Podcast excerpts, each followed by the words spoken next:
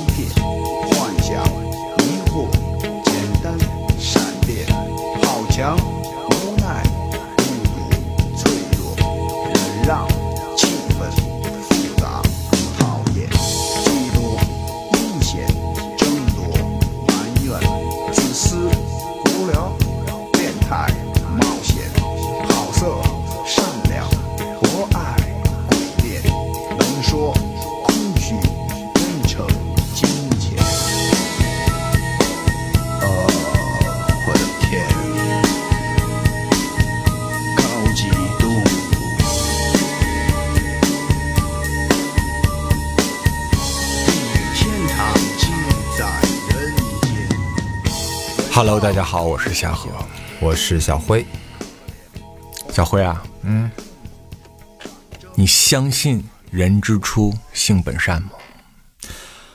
啊虽然这句话 从很小的时候就听到，然后小时候家长也让背，因为它是《三字经》里面的一句话。对，但说实话，我一直不太相信这个逻辑，因为如果人之初真的性本善的话，那为什么还有那些做坏事的小孩子呢？对吧？就比如说有很多的小孩子，他会欺负比自己弱小的人，嗯，有很多小孩子他会欺负流浪猫、流浪狗，欺负一些小动物。我也特别的不相信这句话。嗯，虽然很多人会在这些年的各种评论里面说“人之初性本恶”，人之初性本恶到底是真是假，我不敢确定，因为我觉得我没有那么详尽的大数据。嗯，但是“人之初性本善”这句话，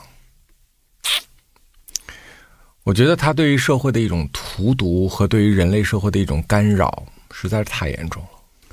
如果“人之初性本善”这六个字就是一个大前提，谁也打不动的前提，那么小辉，那所有的恶是否就都把它给归到后天去了？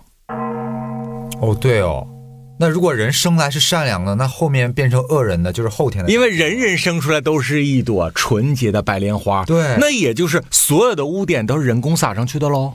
都是后天养成的了。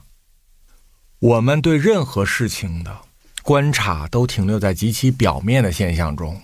任何一个小朋友不听话了，家长教育有问题；哦任何一个小朋友不好好学习了，家庭环境有问题；任何一个小朋友早恋了，父母管教不严，提前啊可能按看了情爱小说了。嗯，任何一个孩子到了街上去打家劫舍去了，我跟你说，他这种家庭出身呢，就容易出这样的孩子。不管这个孩子从哪儿来打哪儿去，反正他干啥都是父母的错，对不对？哎呦，小孩子有很多的迷惑行为，你自己你你稍微那个研究一下就知道，肯定不可能是家长教的。咱小时候都遇到过那种做坏事儿的小朋友。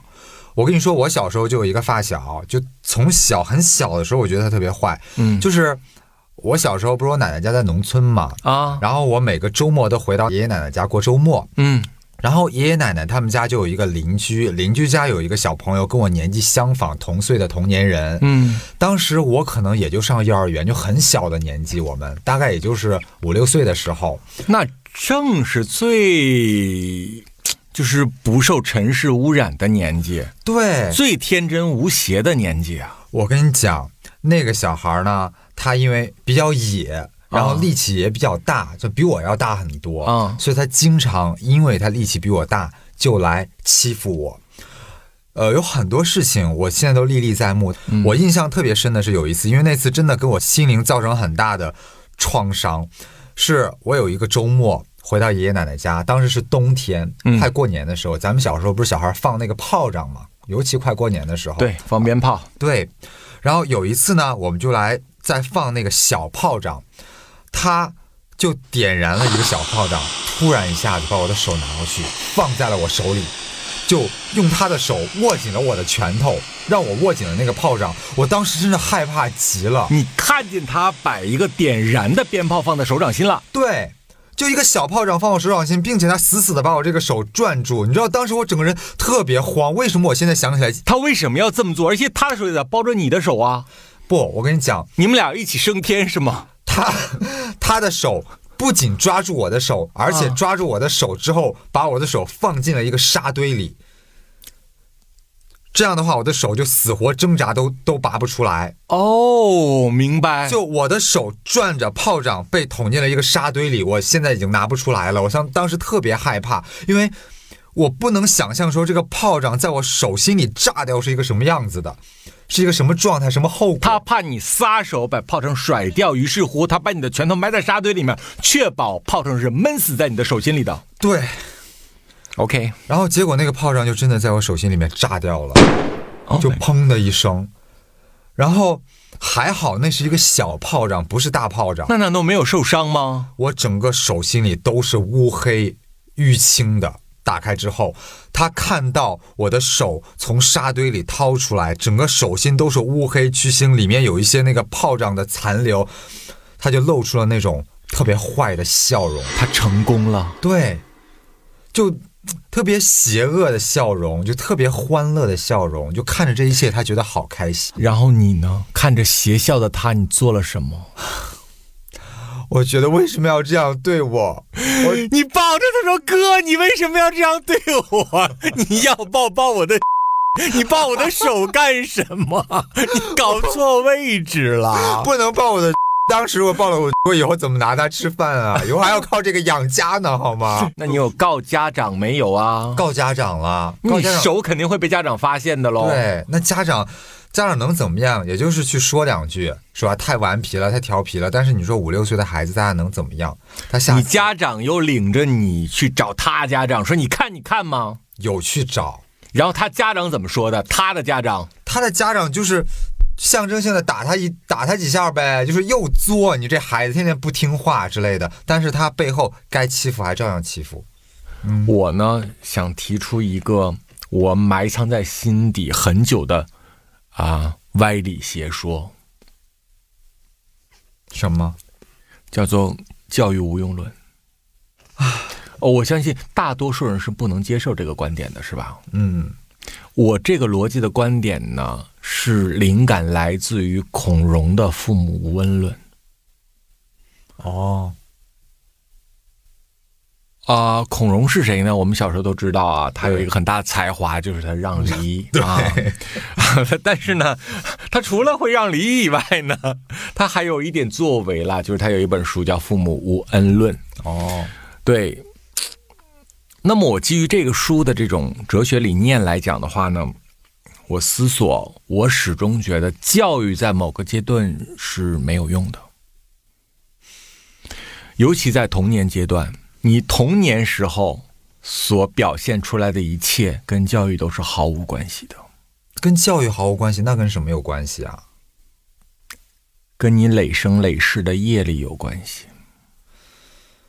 因为你刚刚转世又来到人间，我可以简单理解成命中注定吗？我觉得在这个时候才会存在那个哲学问题，就是你是谁。哦，我觉得有智慧的所有的父母，不妨对着产房里的婴儿，你试着放空，然后问他一句：“你是谁？”没准儿他灵性未退，能回答你。你怎么说的有点瘆得慌？我觉得，如果那孩子真的张嘴回答了，父母应该怎么面对啊？那就告诉他说：“你刚才忘喝孟婆汤了，现在赶紧给你熬一碗酸梅的，你就稀里糊涂喝喝试试看喽。”赶紧给你灌下去。因为这个时候你还没有接受教育，但是却呈现了什么种子的性格。哦，种子是有性格的，对吗？小孩子其实他躺在婴儿床上还不会说话的时候，你是能够感受到他有他的性格。有的孩子天生爱哭，有的孩子天生爱笑，有的孩子天生就比较安静，有的孩子天生就比较安静，即便醒了之后，两个大眼睛盯着天花板，忽闪忽闪的。有的孩子是什么？哎，懵懵懂懂的，还没等醒呢，先开始嚎啕大哭。嗯，越有人他越哭，哦，对，人越多他越哭，你越哄他他就越哭。你说他是从哪儿掌握的这门学问呢？就是他的种子。他就知道哭有用，好多小孩都这样，是的，就是他知道哭是最有用的一个方式，只要我哭，大人们就会围上来。但是即便是婴儿，怎么使用哭，千人千面。是，你没发现吗？他们是有性格的。这个性格哪儿来的？对吧？不可能是接生婆那一瞬间教的，对吗？我妈呀，那接生婆可太厉害了，一瞬间还能教会你怎么哭。对呀。所以呢，这个时候其实体现的是什么？嗯，就是你前世未了的一些善缘或者是孽根，懂了吗？懂了。就比如说刚才我说这个炸我手心的小朋友，嗯，你说如果人之初性本善的话，为什么小小的孩童他要做这样的恶事情？俗人就会给你解释说，这都是父母教的不好。但是你放心，父母绝对不会教他去炸别的小朋友的手心。对呀因为这么坏的事情，说实话，一般的父母都想不出来。他为什么能够无师自通？而且父母不可能教孩子做这种事情，父母也怕惹事儿。你万一把人家小孩炸坏了怎么办？还是会摊上麻烦，还是自己的事儿啊？怎么讲呢？小辉，你承不承认？嗯人有几个本能是无师自通的？哪几个？第一，吃，哦，吃需要学吗？这就是天性啊！你生来就得吃啊，你得活着呀。任何一个东西，你往那儿一摆，那饿的人自然就会吃，绝对不用你教。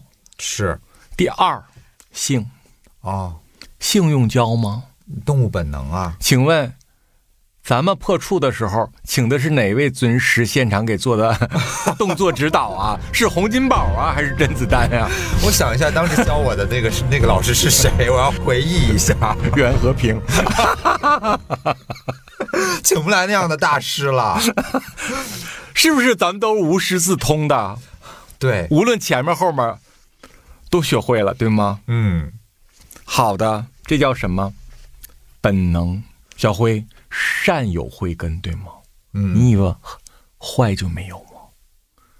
你以为恶不需要天赋吗？人们不敢承认恶，它也需要天赋。恶也是天生自带的。创造需要天赋，你不要忘了，破坏同样需要。嗯，我就这么跟你说，小辉，我小的时候就非常的喜欢去观察人性，嗯，但是我当时没有能力剖析，于是乎什么，我把它储存在脑海里面。我小的时候，我们家那面住的是平房，那个年代的人大家都住过平房，我们家也是平房。那平房里面就会存在一个 bug 是什么？都得上旱厕呀。哎呦，那旱厕真的，现在想想简直是童年噩梦。好，小辉，你家周围那旱厕是水泥板的还是木头板的？水泥的，水泥板的到了冬天以后，是不是溜滑溜滑的？对，有时候还结冰。你呲尿的时候要呲到上头就结成冰了。小辉，冬天的时候，哎呀，那时候你知道鞋吧也没啥防滑底儿，对，就是普通那个棉鞋，踩吧踩吧吧，越踩那底儿越平。往那两个冰上一蹲，你知道吗？看着底下，我的妈呀，的冰河世纪！你不觉得吗？北风嗖嗖的吹呀，拿着几张也不怎么柔软的破纸啊，吓得呀，简直！可别栽进去了，一脚踩不好。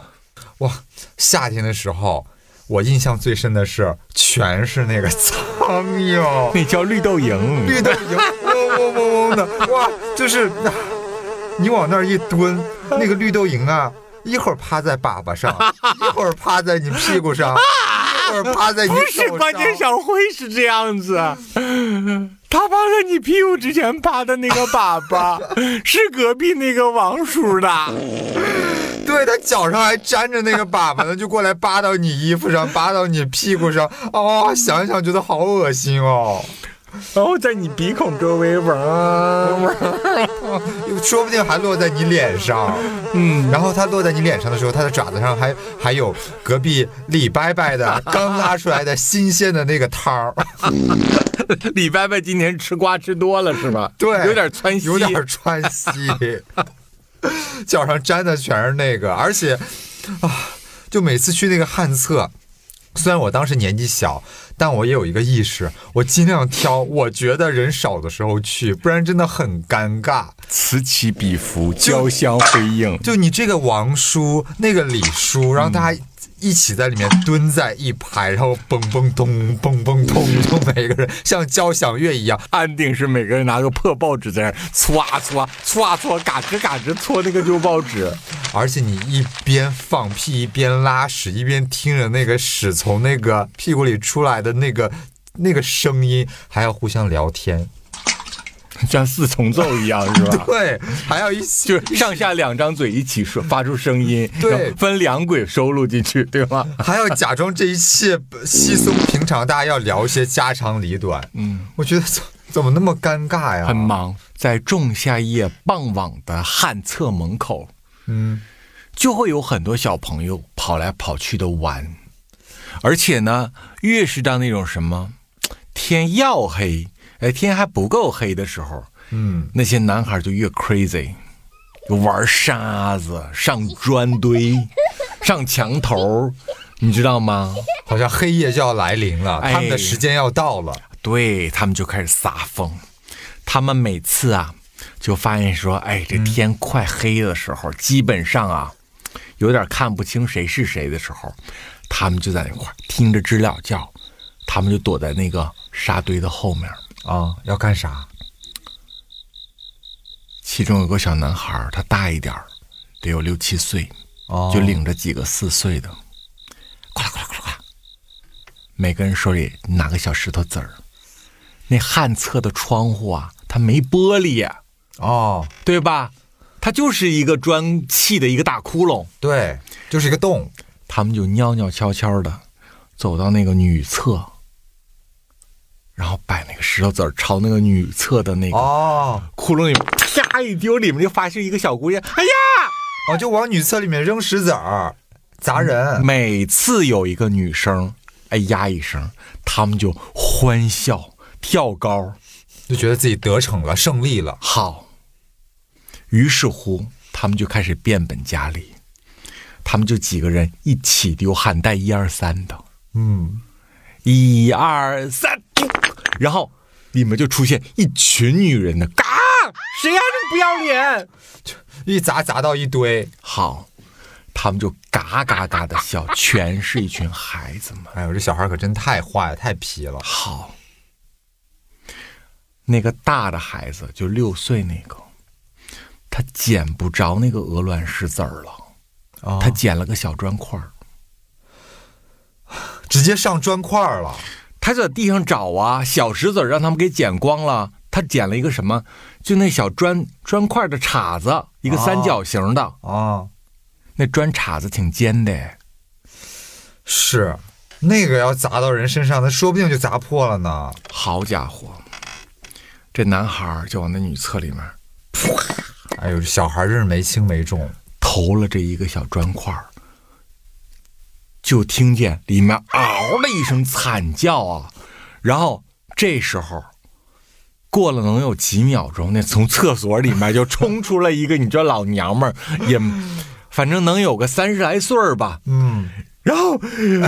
两只手就忙活那裤子的侧边儿，你知道吗？那时候女生的裤子拉链全是侧开气儿的，就两个手紧忙侧边一边跑，你知道吗？然后额头上往下滴血，啊！就你们这帮小逼崽子，给我站住，给我等啊！然后就追着跑。妈呀，就头砸破了呗！是的，妈呀，顺着额头往下淌血，两只手呢又紧忙活了 裤子那个侧缝儿，我知道，然后画面感了，然后那那小腿还紧倒腾追那死孩崽子，完了嘴还不能停歇，小逼崽子，你他妈等着，你给我站住！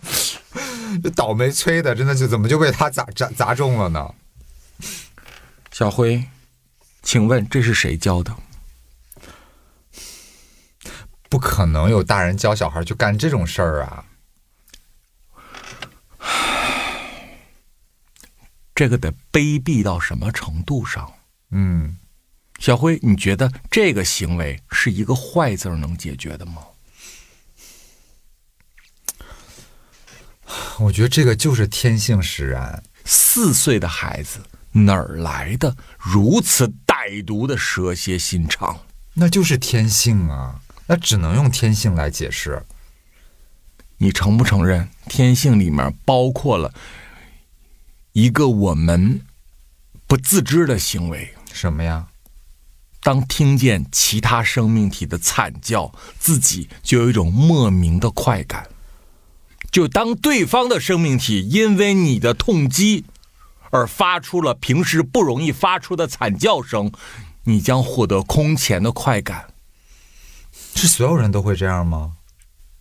小慧，如果我告诉你所有人都会这样，你对人性失望吗？那应该也只有那些天性恶的孩子会这样吧？就像你刚才说的，你让咱让我去参加这个，我都不敢去。性爱就是从这种恶毒的人性里面脱胎出来的一种形式。怎么讲呢？因为你会发现，性爱所发出的声音跟残害的疼痛声非常的接近。哦，我懂了，我懂你要说的了。而雄性动物听到这种声音之后，就会特别的亢奋。嗯，甚至就是对方叫的声音越大，他越兴奋。所以你会发现，很多直男就经常会评论其他的人，他活很好，他很骚，他很浪，也会去吐槽另一部分人，像死鱼一样，煎完正面煎背面，反正都得抹油，一个是润滑油，一个是色拉油。你说 对，各种煎，对吧？正反两面煎。是，那么为什么他们在做这件事情的时候，需要对方同步发出凄厉的惨叫？而且这种凄厉的惨叫可以加速他的兴奋，可以迅速让他达到高潮。这就是来自其他生命体的惨叫给自己带来的快感。性爱也是一种，对吧？是的，所以它也是人性恶之源之一。就比如说，有的小朋友他就喜欢虐待那个小动物，他虐待那个流浪狗、流浪猫，那个猫狗叫的越惨，他越兴奋，哪怕他只是一个三四岁的小朋友，是不是也是这个道理？他三四岁，他没有办法让人发出这种声音，所以面对这个问题的时候，我是非常悲观的，因为我知道这跟教育一点关系都没有。这就是人的天性使然。小辉，如果今天你把一个人扑倒在床上了，他不叫，他不痛，他拿起手机各种打电话，请问对方还进行得下去吗？我觉得对方会瞬间泄劲吧，会瞬间软掉吧。对呀、所以你越发出那种非常凄厉的惨叫声，越发出那种简直近乎于你知道吗？折磨般的声音，他听着就越兴奋，因为他认为说你之所以此刻发出的怪叫，是因为来自于他对你的冲撞。而且他会觉得，看我好厉害，我好厉害，我再来一个更大力的，你大的名儿就更响一声。我是威猛先生。那么小辉，很多人在对方不愿意配合你玩这个游戏的情况下，你强行的用自己的武力去胁迫其他的生命体来发出这种声音，是否就接近了性侵？哦，那强迫的肯定是啊。你强迫发生这种行为，你强迫要让对方发出这种惨叫，那就是性侵了。小辉，你觉得霸凌里面能离得开性侵这个成分吗？其实严格来说，性侵也是霸凌的一种，只是它太严重了，所以大家要单独把它拿出来说。嗯，嗯，你要说到性侵也是霸凌的一种，那其实小时候我们应该就见过类似的，是。他可能没有到性侵的程度，但至少只不过那个时候那个行为发生在孩童身上，我们不把它定义为性侵。嗯。如果那个动作发生在两个三十岁的人身上，那就是标准的性侵。对你像小时候很多男生对女生都会做一些不太适宜的动作，是的，嗯，比如说会过去摸两把呀，嗯过去掀她裙子呀，嗯，类似这种。是的，还有就是女生啊、很小的时候，女生尿尿的时候，男生围过去偷看啊低下头去窥探呀、之类是的，要严格来说，这种也算是性侵的一种，对吗？至少是性骚扰。是的。但是小辉，我发现了一个规律啊，嗯就是我发现有很高的一个比例，就是这个被坏男孩欺负的女生，包括被坏男孩欺负的弱小同学，最终反而靠近了这个坏人。你发现了没有啊？对，我觉得这也是很迷惑的一点。就是你会发现，真正做到奋起反抗、用命殊死一搏的凤毛麟角，嗯，大部分的人最终反而跟半这个半推半就了就，哎，就跟他越走越近了。嗯，有的人就变成是小弟，有的人变成朋友，有的人就开始跟他打情骂俏了起来，把这个游戏给习惯化了。尤其是校园当中啊，有有时候学校里那些小混混，那些喜欢打架、喜欢惹事儿的，他们不是总对着那些漂亮女生吹个口哨啊，然后说一些撩拨的话呀什么之类的。有时候那些女生表面上就会表现出讨厌，讨厌，讨厌，讨厌！死了，你干嘛呀？为什么就要这样？然后翻个白眼就走了。完，接接下来明天继续准时准点站在那个被骚扰的位置上。对，但时间久了就觉得他们好像从这中间好像也有一点小小的成就感。而且让人惊奇的是，他们的关系有可能因此而走近。嗯我管这种东西叫做蜂王效应。小辉，你知道蜜蜂是一个群体动物，是，那么你知道蜂群中是有蜂王的吗？我知道，一个蜂群里面如果出现两只蜂王，那肯定不行啊。就会出现什么分歧？嗯，这个分歧在蜜蜂的世界里做什么呢？叫决斗，直到只剩下一只为止。那于是乎，死亡那只蜂王，它的簇拥者将归属到这个帮派来统一管理。嗯，我们可以把它称之为什么？俘虏。举一山不能容二虎嘛，也是这个道理。其实群居生活，不管是人类还是动物，都存在一个弱肉强食嘛。嗯，虽然说你眼睛看到的只是小朋友，只是小学生，但其实大家也知道哦，谁最厉害，谁力气最大，谁在学校里最吃得开。如果我跟他靠近的话，至少嗯，可能我会被他保护，不受欺负。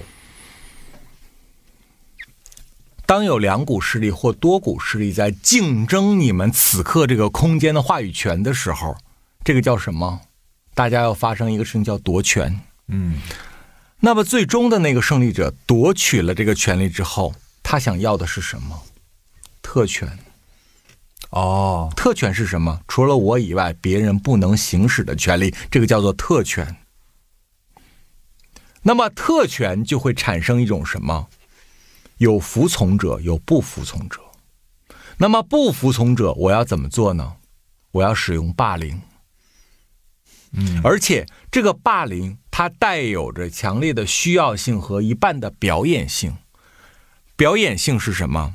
霸凌是要经常出现的，不能是在需要的时候我才把霸凌拿出来，而是我要不停的制造矛盾。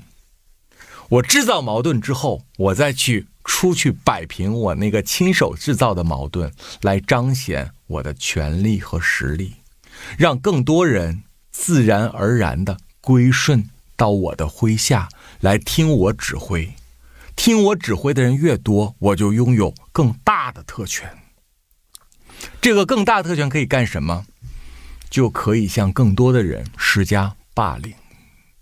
就是强者，他要时不时的来表演一下自己有多强，秀肌肉。就是要在弱者之弱者前面表现自己有多强。小辉，你仔细看看校园霸凌里面有几个是有必然理由的？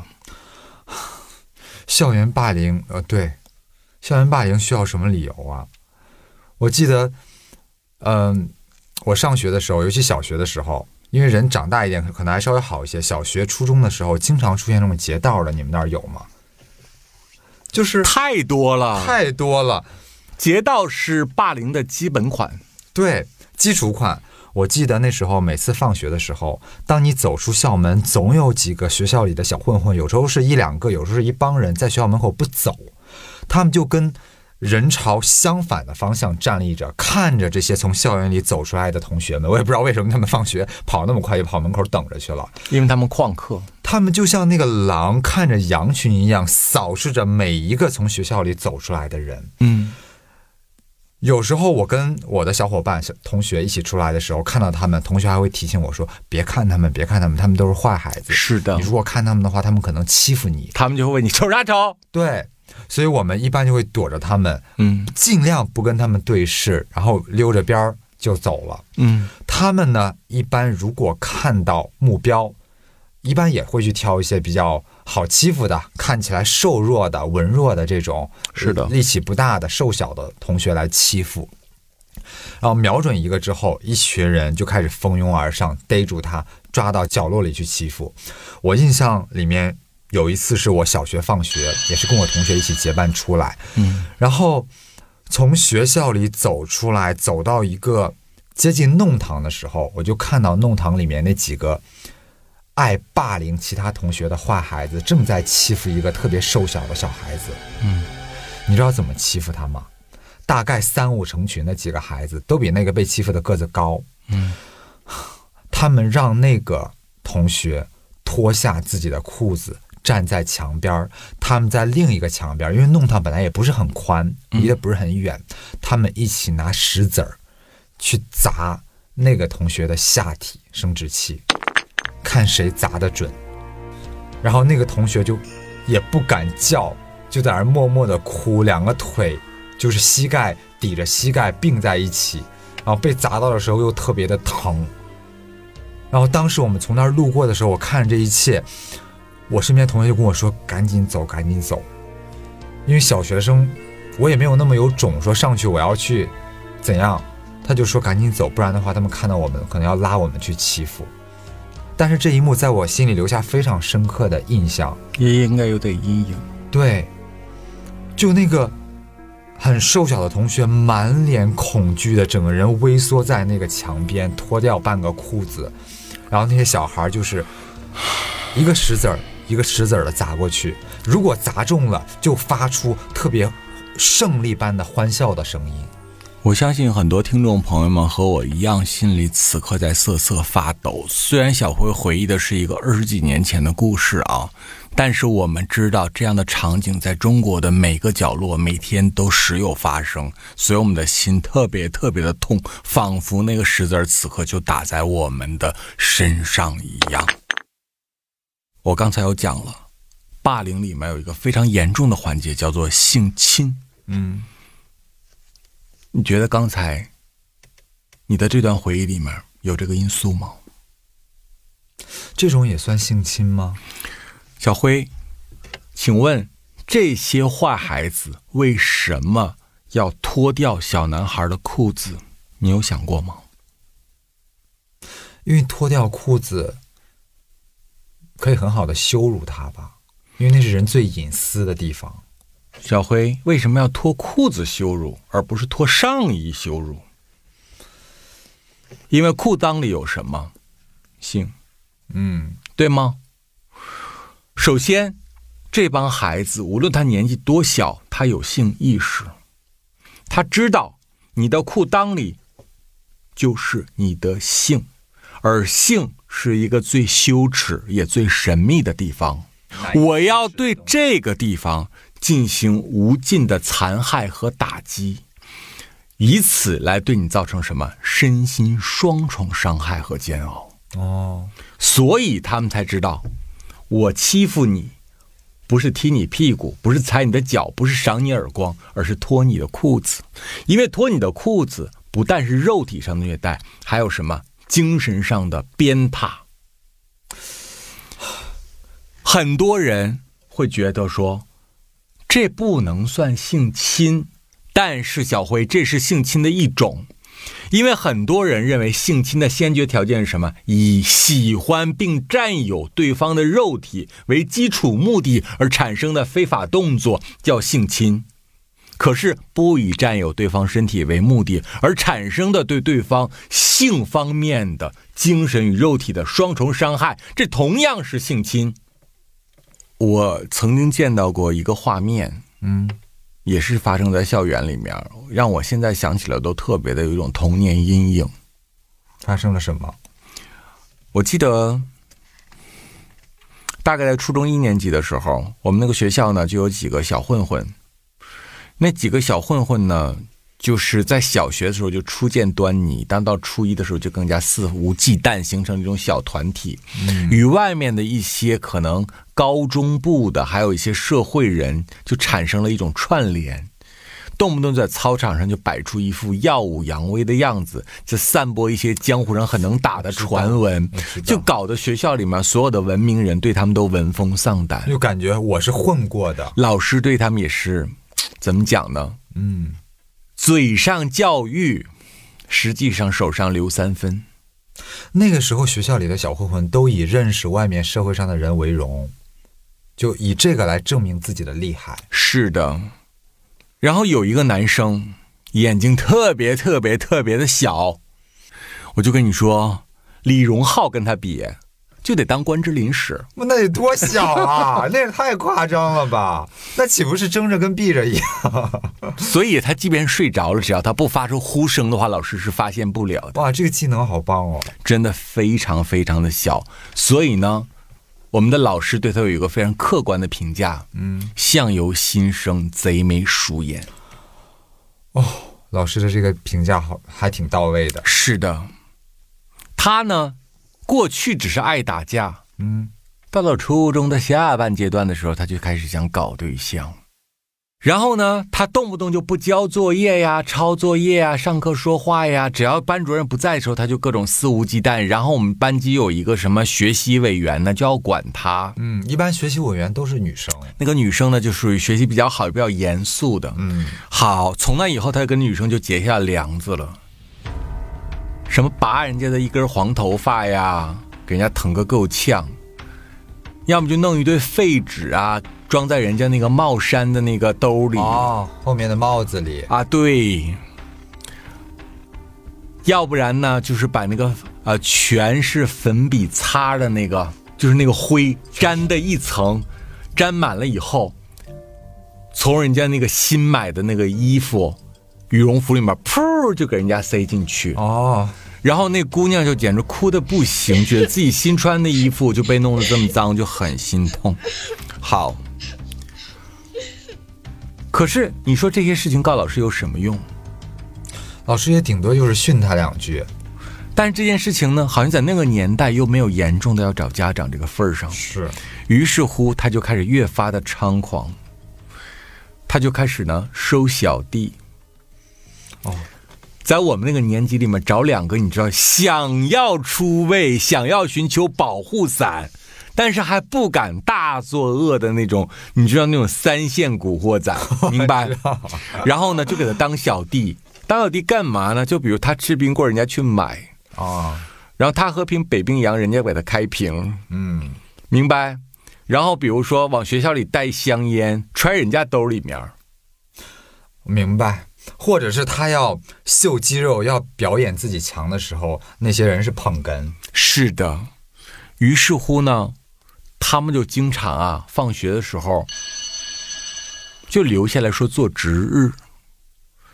做值日的时候呢，我们学校啊，走到走廊的尽头有一个拐角的楼梯，那个楼梯啊，平时没有什么人走，而且楼梯那个拐角呢，正好就完全怼在一个阴面儿哦，明白？因为楼梯很宽，那个拐角正像一个洞一样子，在一个角落里面，就不太被人容易被人发现的一个。哎，就就很背阴，很不容易被人发现。平时也不会有人走，尤其一放课了以后，那块儿更没有人了。很隐蔽。他们就坐值日，就有两个男生在那块儿，总是在那块门口站着，在那个黑洞门口站着，守着那个楼梯的洞。我也不知道他们在干些什么。有一次，我不小心路过那块，往里一看，我就发现啊，那个女生，那个学习委员好像在里面呢。在里面干嘛？不知道哎，然后他们也不让我看，我就走了。结果呢，这两个小弟啊，他嘴巴不严。这两个小弟呢，喜欢班里其他的女生，就要用八卦换。好吧，他们想巴结其他的女生，没有更好的资源，就靠说，我这儿有八卦。哎，我跟你说个事儿。嗯你说啥事儿？你快说，我不告诉你。啊，好，就通过这个梗啊，就能玩三天。好，这不就有一个亲近女生的机会了吗？嗯那最终他早晚得把这个秘密说一些。他就说他俩是负责把风的，然后每次几点几点钟以后，那个男生就跟学习委员说：“你过来一下，就那个头头，你过来一下，等你。”据说威胁人家那个女生说：“如果我叫你过来，你不过来，你放学给我等着。”你说女生就很容易被吓坏，嗯，那就去了。去了以后说在里面干嘛？他们说他们把风，那个坏孩子就把那个学习委员摁在墙角。一开始呢就质问他：“你很牛逼呗？你跟老师关系很好呗？你不服呗？你找我茬看不顺眼呗？”一开始只是做这件事情，后来呢就开始摸人家的底裤。哦，就更肆无忌惮了，动手动脚了。所以，就是当我知道这件事情以后，我再看到这个这个女生，我就是有一种哎呀，我觉得我又要假装我什么都不知道，嗯，但是我又好想给他打气，就是你能不能去找找校长啊？你能不能去跟你家里人说说，让你家里报警啊？就是我好想跟他讲这些，但是他自己又没有做这件事情，我也不能。就他也没有做任何的反抗。而且说实话，我也是道听途说的呀。哦，而且你说那个年代的女生也挺在意这些名节的，说不定他也不想让你问这事儿。关键是有一段时间就放那个寒暑假，我不记得了啊。嗯再回来之后，那个混子就长了一点小胡子了，嗯，然后就跟几个学校里面他的狗腿子在那块儿聊，就说好像他们在这个假期的时候就就跟一个女生上床了，是跟那个学习委员吗不？知道。他们在这聊一个女生的身体，然后一群孩子就围着他问他说什么感觉，什么感觉？哎，什么样的？就这样子，然后他就让他大聊特聊。但那个时候确实学校里小混混里面很爱聊这些东西，爱聊自己跟女生如何如何，就是接吻啊，或者是更深入的一些事情。他们真的很可恨。现在小辉想想，他们真的一点都不可怕，他们就是一群傻逼孩子，他们脆弱的不堪一击。真的，你就上去给他二十个大嘴巴，他就教育好了。只是当时为什么就没有人这么做？就全班每个人给他一脚，就把他踢残了；每个人吐口唾沫就把他淹死了。为什么大家就要忍他呢？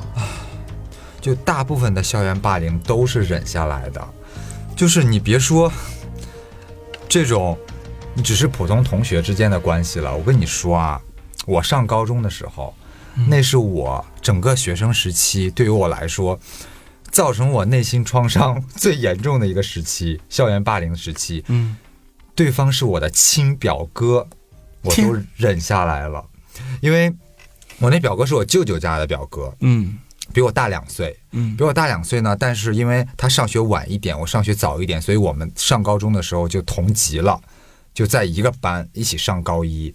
然后对于家人来说，这是一件很好的事情，因为大人觉得说，哎呀，觉得我啊是一个很文弱的人，我在学校可能容易受欺负。有个亲属，有个兄弟，终归是好的。对，而且我表哥又属于那种比较能混的那种，然后也是有点人高马大的，觉得他在学校至少能罩着我，能让我别受欺负。嗯觉得你们在一个班，至少能相互照应着，觉得啊这事儿很好。OK，但没想到这是我噩梦的开始。我自从上了高中，跟我这个表哥在一个班级之后，嗯，我就没有一天是舒服的，每天我都活在他的阴影之下。他每天借用着各种各样的缘由来欺负我。他呢没有打我，就没有真的跟我实行过暴力，但每天都是各种各样的语言凌辱和精神折磨。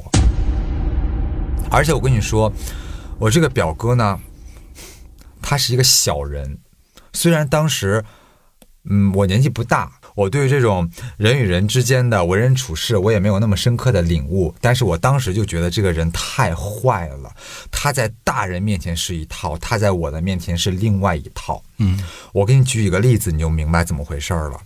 就比如说，有一次呢，呃，是周末，我三姥姥家的舅舅要结婚，然后我妈就跟我说，周末让我回家一起去喝喜酒。嗯，那，嗯，有一天晚上呢，熄灯之前，因为我们俩的床是挨着的，我们俩床挨着，他就跟其他的呃同学，我们睡上铺，他跟其他同学聊天，就说周末要回家，周末要回家去喝喜酒，因为我有一个叔叔要结婚。这个时候我听到了呢，我就告诉他说，哎，我也去，我妈也叫我了。嗯，这个时候，他非常冷漠的就转过来，就用很冷漠的眼神、很冷漠的口气跟我说：“你为什么要去呀、你是谁呀、说你为什么恬不知耻的要去参加我们家的婚礼？那是我叔叔的婚礼，跟你都不是一个姓的，是我们家的人。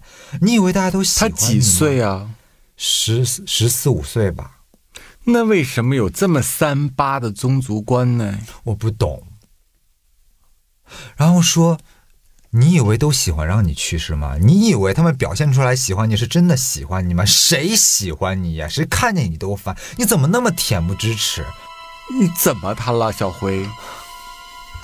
我没有怎么他，他就是欺负我成习惯了。可是欺负你，我觉得他这废话是不是有点多啊？他要语言凌辱啊，哦因为他如果真的打我一顿的话，你就真的会留下痕迹。就是他不是走这个暴力挂的，对。他是走这个刀逼刀挂的，是吗？他是语言暴力、语言凌辱、精神折磨，他是更高层次的，他不是就揍你一顿而已。就在那个床上巴拉巴拉巴拉巴拉把我羞辱了，你这个你怎么那么不要脸啊？你非得往那儿凑，恬不知耻的东西，就各种这样。你能想象吗？一个十四五岁的小孩嘴里能说出这么多污言秽语，还是对自己的表弟？那你为什么不给他一个嘴巴呢？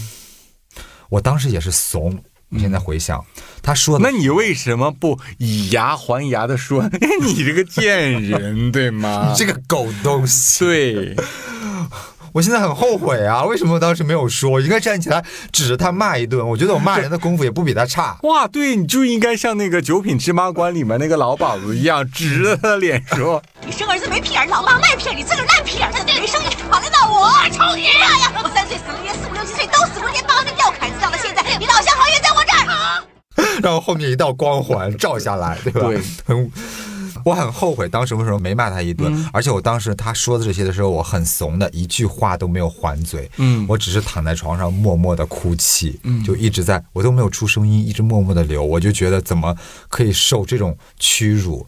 然后我就跟我妈打电话说，我说我周末不回家了。然后我妈说不是说好像封建社会在凌辱一个哑妻啊。对但我不是哑巴，所以我才怂啊。然后我妈说为什么不回来？不是说好要去你三姥姥家喝喜酒吗？我说不想回去了，我就想在学校待着。我我跟同学约好了，我要怎样怎样，我就是不想回去了。然后我妈说行，那随你吧，你不去就不去了。结果到了周末我就没有回家，我就在学校，因为反正也是寄宿学校，嗯就周末不回去也没关系。我表哥呢就回去了，回去他是周五放学之后回去的，然后一般是周日下午要回来，因为周日要有晚自习。他周日回来之后呢，因为我们俩的那个桌子是挨着的，到了晚饭时间，在宿舍吃饭，他就从袋子里掏出一个完整的鸡，一个烧鸡，他就啃得特别香。他啃着啃着，他可能自己也意识到有一点啊、不好意思，然后就看瞄向了我一眼，然后说：“你吃不吃？”然后我就白了他一眼，我说：“我不吃，我有饭。”就你表哥这样子言语凌虐你，然后现在又问你吃不吃鸡，我觉得你表哥很变态耶。对他很变态，你表哥真的很变态，你不觉得吗？你表哥就很像那个安家和，就是往死里打对方，抽嘴巴、抽身体，抽完以后把对方抱在怀里。你告诉我，你们俩到底干什么了？放开！你有病啊！小南，我错了，我也不知道我我怎么就动了手。然后我就没有吃，没有吃。他问完之后，他就自己咔哧咔哧自己继续吃，这事儿也就过去了。然后到下一个周末，我回家了。我回家之后，刚好是我妈还有我姨、我舅妈什么的在我家做客呢，他们就聊天儿，就说：“哎呀。”你回来了？你上周怎么没回来？没去喝喜酒？我跟你说，可热闹，可好玩了。那谁谁谁都来了，你哪个哪个哥哥哪个弟弟都去了。然后我说我在学校跟同学约好了，我就没回来。你为什么不把真相讲出来？你为什么不说？我本来是想去的，但是我那个贱人表哥，他骂了我什么什么，他呲着牙，你知道吗？就感觉说我杀了他老母一样。他老母就在现场，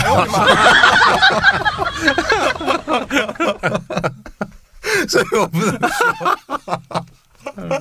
我我不能说要杀他老母一样。他老母突然站起来说：“啊，什么？你杀了我？”因为我这个表哥特别奸诈，他在大人面前特别会做人，就会装出一个。特别老实孩子，哎呦，我跟我表弟一起在学校，我可得好好照应他，我可得好好照顾他。他总是表现出这样一个人前人后两副面孔，所以我哪怕说了之后，大人也不信。在那个时候 OK，所以你放弃了，我就放弃。大人会觉得你你又矫情什么呀？你表哥在那儿能照顾你呢，你哥天天说在学校都挺好的，你又在那儿挑事儿，所以我干脆我就不说。然后呢？他们就聊那个婚礼现场的事儿嘛，嗯，然后他们就开始说：“哎呦，你说那个就是我表哥，你说哎那你说这孩子真懂事儿哈，特别懂事儿。你说来了一趟，走的时候还跟大人说说，哎呦，你说我表弟也没来，我表弟就在学校待着了。你说这么多好吃的，是吧？他也没吃着，那我走的时候我得给他带点好吃的带回去，给他吃点带到学校去。嗯，然后我三姥说：“哎呦，这孩子真懂事儿，我这儿我给你包一只烧鸡，你给你那个表弟带回去，给你那个表弟一块儿吃，给你包只烧鸡。所以那只烧鸡其实是三姥姥给他让他带给我吃的。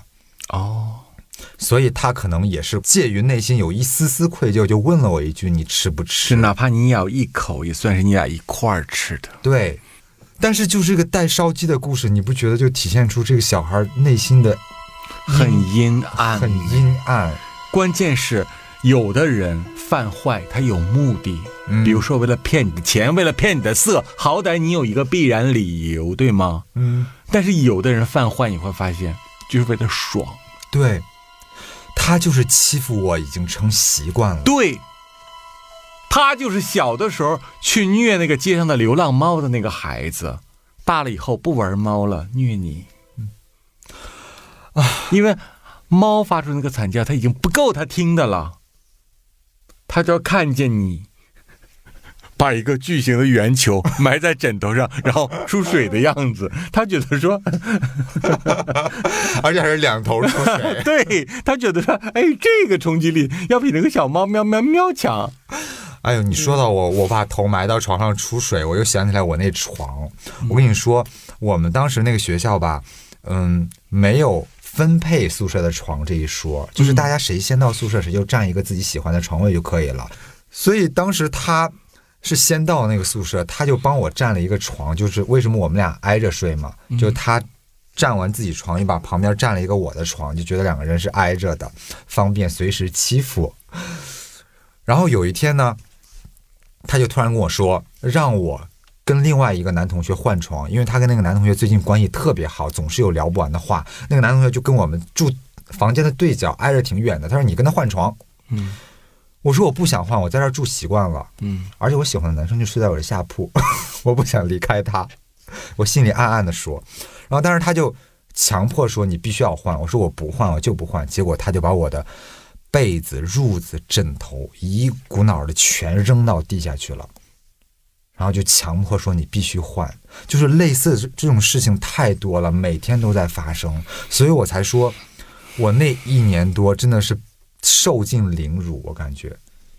那是我印象中特别深的被霸凌的一年多，你表哥现在还活着吗？活得好好的，活着可好了。因为对方女方还行，他算是吃半碗软饭吧。但是他有一点是他一心想求个儿子，但是一直都是女儿，这是他人生可能唯一不顺心的事儿。刚才我们聊到了未成年人的世界，拳头是霸凌的工具。那么成年人的世界，什么是霸凌的工具？哇，成年人世界的霸凌虽然说跟拳头可能无关，但是其实是来的更残忍，因为成年人世界都是精神折磨，长期的精神折磨会让人更痛苦，因为成年人也什么都懂了，也什么都见了，然后自尊心也可能变得更强了，这时候精神折磨对他来说才是最大的伤害。你说实话，成年人，你今天就真的打他一顿，你喝多了踢他两脚，可能他还真不觉得这是个什么大事儿。但是如果你当众语言凌辱他、精神折磨他，可能他会万箭穿心。我记得我那个大学还没毕业实习的时候，嗯我就经历过，算是类似职场霸凌吧。就我当时是去那个有一个男刊杂志社去实习，当时叫《男人志》。然后当时我去那儿面试实习的时候，实习我的那个人就是一个，当年我觉得他是个老 gay，因为当年他可能就是三十多奔四了啊。但 就像年轻人骂我们一样，是吧对？OK，对，因为当时我才二十出头嘛，嗯，OK，我接受，自己造的孽自己要还，对啊，天道有轮回啊。谁都有老的一天，所以永远不要骂别人老。我去面试的时候，他就是一副特别轻蔑的样子，他跟他的助手就在那儿翘着二郎腿儿，就看着我站在那儿，就像被批评的小学生一样，就说：“啊，你为什么要做时装编辑啊？你为什么喜欢做这个工作啊？你知道吗？来我们这儿想当我们时装助理的小孩儿啊，从这儿能排到长城去了。”就现在的小孩儿，哎呦，一个一个都想往这个行业里扎，都想做这行，就巴拉巴拉巴拉就说了很多，就类似的这种话。嗯，摆出一副名媛太后的表情是吗？，对，但她其实长得非常丑，非常丑。她是我啊人生活到现在见过长得最丑的时装编辑。那你为什么不把这句实话现场就回馈给她呢？当她巴拉巴拉演完所有的宫斗剧之后，你就给她一句话：“你是我见过最丑的编辑。所以我决定不干了。我没有那个种啊，我不敢这么说，因为我觉得我我还想试一试这有有没有这个机会留下来。”OK，因为你对于一个大学生来说，这些都是机会啊。而且你换到哪个杂志社都会遇到这样一个 gay 编辑，哎因为那时候 gay 基本上把持了中国所有的时尚部门，我跟你说，嗯，只有更恶心的 gay，没有最恶心的 gay。杂志社真的是特别明显的一个人踩人的名利场，尤其是这些 gay 编辑当道。我现在回想一下，都觉得 我跟着辉姐的日子是最幸福的，嗯因为她真的没有欺负过我。然后后来就跟着这个 gay 编辑当呃助理嘛，就各种呃去片场啊，给明星借衣服啊、熨衣服啊、还衣服，因为助理干的就是这些事情。嗯，就嗯，每次工作都要受到他很多的语言的凌辱，因为他动不动就要羞辱你一顿，你也不知道你怎么了。就他今天就看你不顺眼了，就动不动羞辱你一顿。嗯，今天嫌你这个穿的丑吧，明天嫌你这个头发难看吧，后天嫌你没眼力见儿吧。就那你为什么不告诉他说，头发丑也比你多，对他头发真的穿的丑身体好看，你比得了吗？老 gay。笑就不用教出来，老屁眼儿。我记得有一次啊，就是不知道那场，因为每一次服装拍摄、明星拍摄，其实那个衣服要经很多人的手，编辑呀、助理编辑呀，或者助理呀、总监呀什么的，而且，嗯。就是杂志社的所有寄来的衣服都是放在一个房间的。其实很多编辑他们拍的不同的片子，衣服都放在里面，可能都是共用的。嗯，那有一次我记得有一个啊、BV 的围巾就找不着了，就丢了。啊，嗯，就不知道不翼而飞了。然后我那天我晚上正准备睡觉呢，然后收到那个编辑给我打来的电话，就说那个围巾不见了。他上来就质问我把那个围巾丢到哪儿了。他说是我弄不见的。我说我每次就是拍完回来，我每件衣服我都要检查是不是完好无损，然后我回到公司我都要一个一个的挂上去，数量都是对的，我全都对过，而且我每次对完之后，我还要跟你们汇报一声，说衣服是没问题的，是齐全的。然后我说这个围巾不是我弄丢的，但是他认定就是我弄丢的，而且我在电话里解释那一堆，他根本就不听。后来我再到那个公司里去的时候，他看见我进来了，他就开始阴阳怪气的跟其他的同事说：“哎呦，咱那个围巾还没找到呢啊！哎呦，那可是 BV 呀，那一个也七八千呢。我这让实习生弄丢了，那那赶紧给家里要钱吧，赶紧给爸妈要钱吧，赶紧赔吧。”就类似这种，其实就是说给我听的，因为我前面已经跟不是，可是这件事情你们不需要单独的做一个面对面的沟通吗？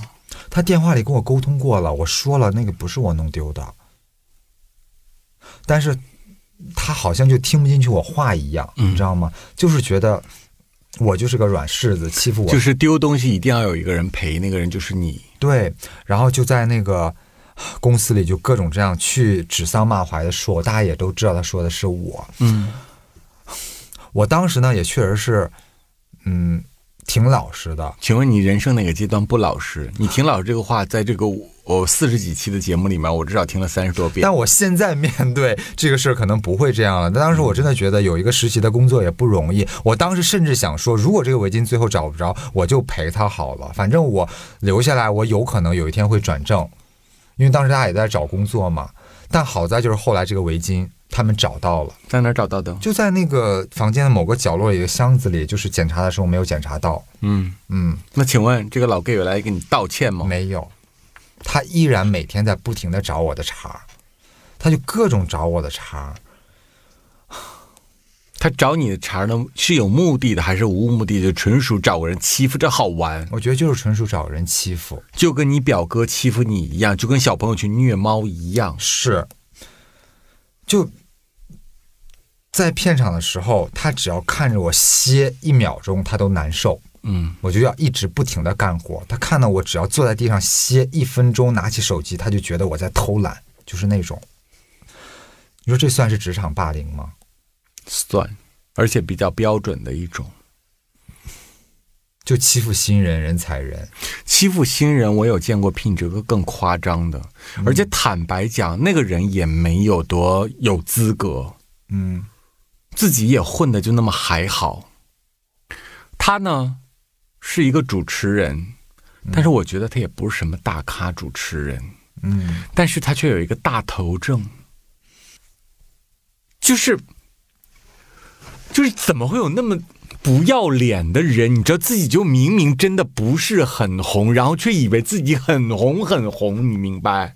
嗯，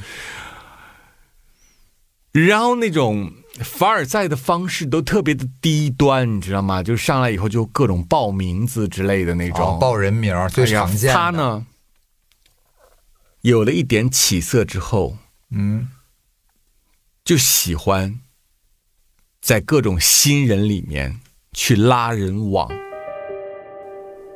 摆出一副什么？我人脉很亨通哦，哦你想认识谁谁谁谁谁，那你都要参加我的 party 哦。娱乐圈的交际花。啊，对你只有通过我才能向上爬。嗯，哇，那谁谁谁谁，你看我跟他们都熟得很，明白？没有我请不来的人。所以呢，这些弟弟妹妹们、选秀选手们啊、小艺人们，你们得得捧着我，让着我。于是乎，我有一个朋友，有一天就收到了他的 party 的邀请。他经常喜欢在他家里面办 party。嗯，然后呢，我朋友就说：“好，那我今天晚上去。”他就阴阳怪气的跟我朋友发微信说：“来，我带点帅哥哦，不许一个人来，得带帅哥。哦，”好好，他就叫了他们同公司的一个艺人，就想说不管怎么样，反正咱俩一块儿去呗，都是新人，反正到那认识认识或者怎么样呗。嗯，我的朋友领着他同公司的同事就进了门了，两个年轻人都是选秀出来的，但是名次都不好啊，嗯都不是说很靠前茅的，就是那种你知道参加了但是中间又被刷下来了。啊，就是没进总决赛的那种。明白。一进门以后，他就坐在那块儿，阴阳怪气的看着门口。我朋友进来了，后面跟着一个人，跟我朋友说：“我不是让你带帅哥吗？”哎，我那时候我朋友已经尴尬的要死了，拜托，请问你让人家身后那个人怎么想？身后的人肯定会觉得说你什么局，我又不是坐台小姐，嗯，你找什么东西？你把我领来干嘛？但是大家就很尴尬的一笑，好了，那就脱了鞋，然后往里面走。嗯往里面走的时候，他就扬起那张恶心无比的脸，对着我朋友说：“我不让你给我带帅哥来吗？长这么难看的人来干嘛啊，？”这一切就当着人家面儿，你知道吗？就当人面说人难看。对我朋友站在这儿，他带来的朋友站在他身后，然后他仰个脑袋坐在那块儿说：“我不让你给我带帅哥吗？长这么丑的人给我带来干嘛？”这太没教养了吧！太欺负人了。哎，差劲吗？不是谁给他的这么膨胀的一个姿态，可以而且经常出去拿别人吹牛贴金自己，拿别人的名声说跟自己关系很好，这也就罢了，这种事情也很常见。关键是什么？嗯他不总是宣扬自己是一个人脉资源咖吗？嗯那你就会有很多你知道年轻人就是跟着他混，跟着他玩儿，然后就希望能获得一点什么资源，认识点人之类的。结果呢，他经常带的那几个，他就出去散播，跟别人吹牛说：“哦，我只要带出来给你们见过的，都是我睡过的。好恶心哦！”哎，要脸吗？所以就这让人很愤怒，真的就是很愤怒。哎呦，这种人确实太恶心。然后甚至有的人我都回去对声过，我说你给我说清楚。他说你什么事？我说你给我说清楚，你跟他有什么关系？大家年轻人出来玩儿，我觉得我理解。大家有时候有点目的，我也理解。但是我告诉你，如果你他妈跟他都有什么关系的话，你他妈就是个畜生你！你他妈为什么不出去卖呢？如果他你都能上的话，天下还有什么人是你受不了的？他说：“哦，叔，你误会了，我跟他一共就见过一面，什么都没有。”我说：“你就跟他见一面，你知道吗？他现在四处散播，说他跟你睡过。哎呦，我跟你说，这样的人我也见过，就是到处跟人说我跟这个睡过，跟那个睡过，就每天以这个为资本到处炫耀，也不知道有什么好说的。”是的，就是你如果没睡过，你去说你是造谣；你如果真睡过，你也不能天天去散播这些隐私吧？那其实职场霸凌和校园霸凌有一个共同的特点，就是他至少是看起来都是个弱者。那是不是在职场当中，如果说，比如说啊，一个人他真的是工作能力比较差，嗯，他嗯能力欠缺，他没有那么大的立足之本在这个公司里面，所以他就更容易被欺负呢，更容易被人盯上。我觉得呢，我们这个逻辑非常的荒谬。你这个就有点什么呢？就是就是受害者有罪论了。你为啥被人欺负？因为你能力不强。嗯，你为啥被人霸凌？因为你弱呀。我很讨厌一种，就是唯结果论。哦，小辉，一个完美的社会不是让人精活着的，一个完美的社会也不是只给那些高精尖的人才生存空间的。就不是只有强者才能生存的。因为这个世界上大多数人都是平庸的。嗯，都是普通人。难道平庸者的人权和强者的人权还要差异对待吗？大家人格、人权都是一模一样的，所以，一个只允许强者生存的社会，注定是一个超级畸形的社会。只有什么？你即便是一个头脑简单的傻子，这个社会依然有一个位置属于你的立足之地。只要你兢兢业业、勤勤恳恳，你就可以解决自己的生存问题。这个才叫完美社会，这个才是我们所有人共同要去创造和打造的那样一个希望社会。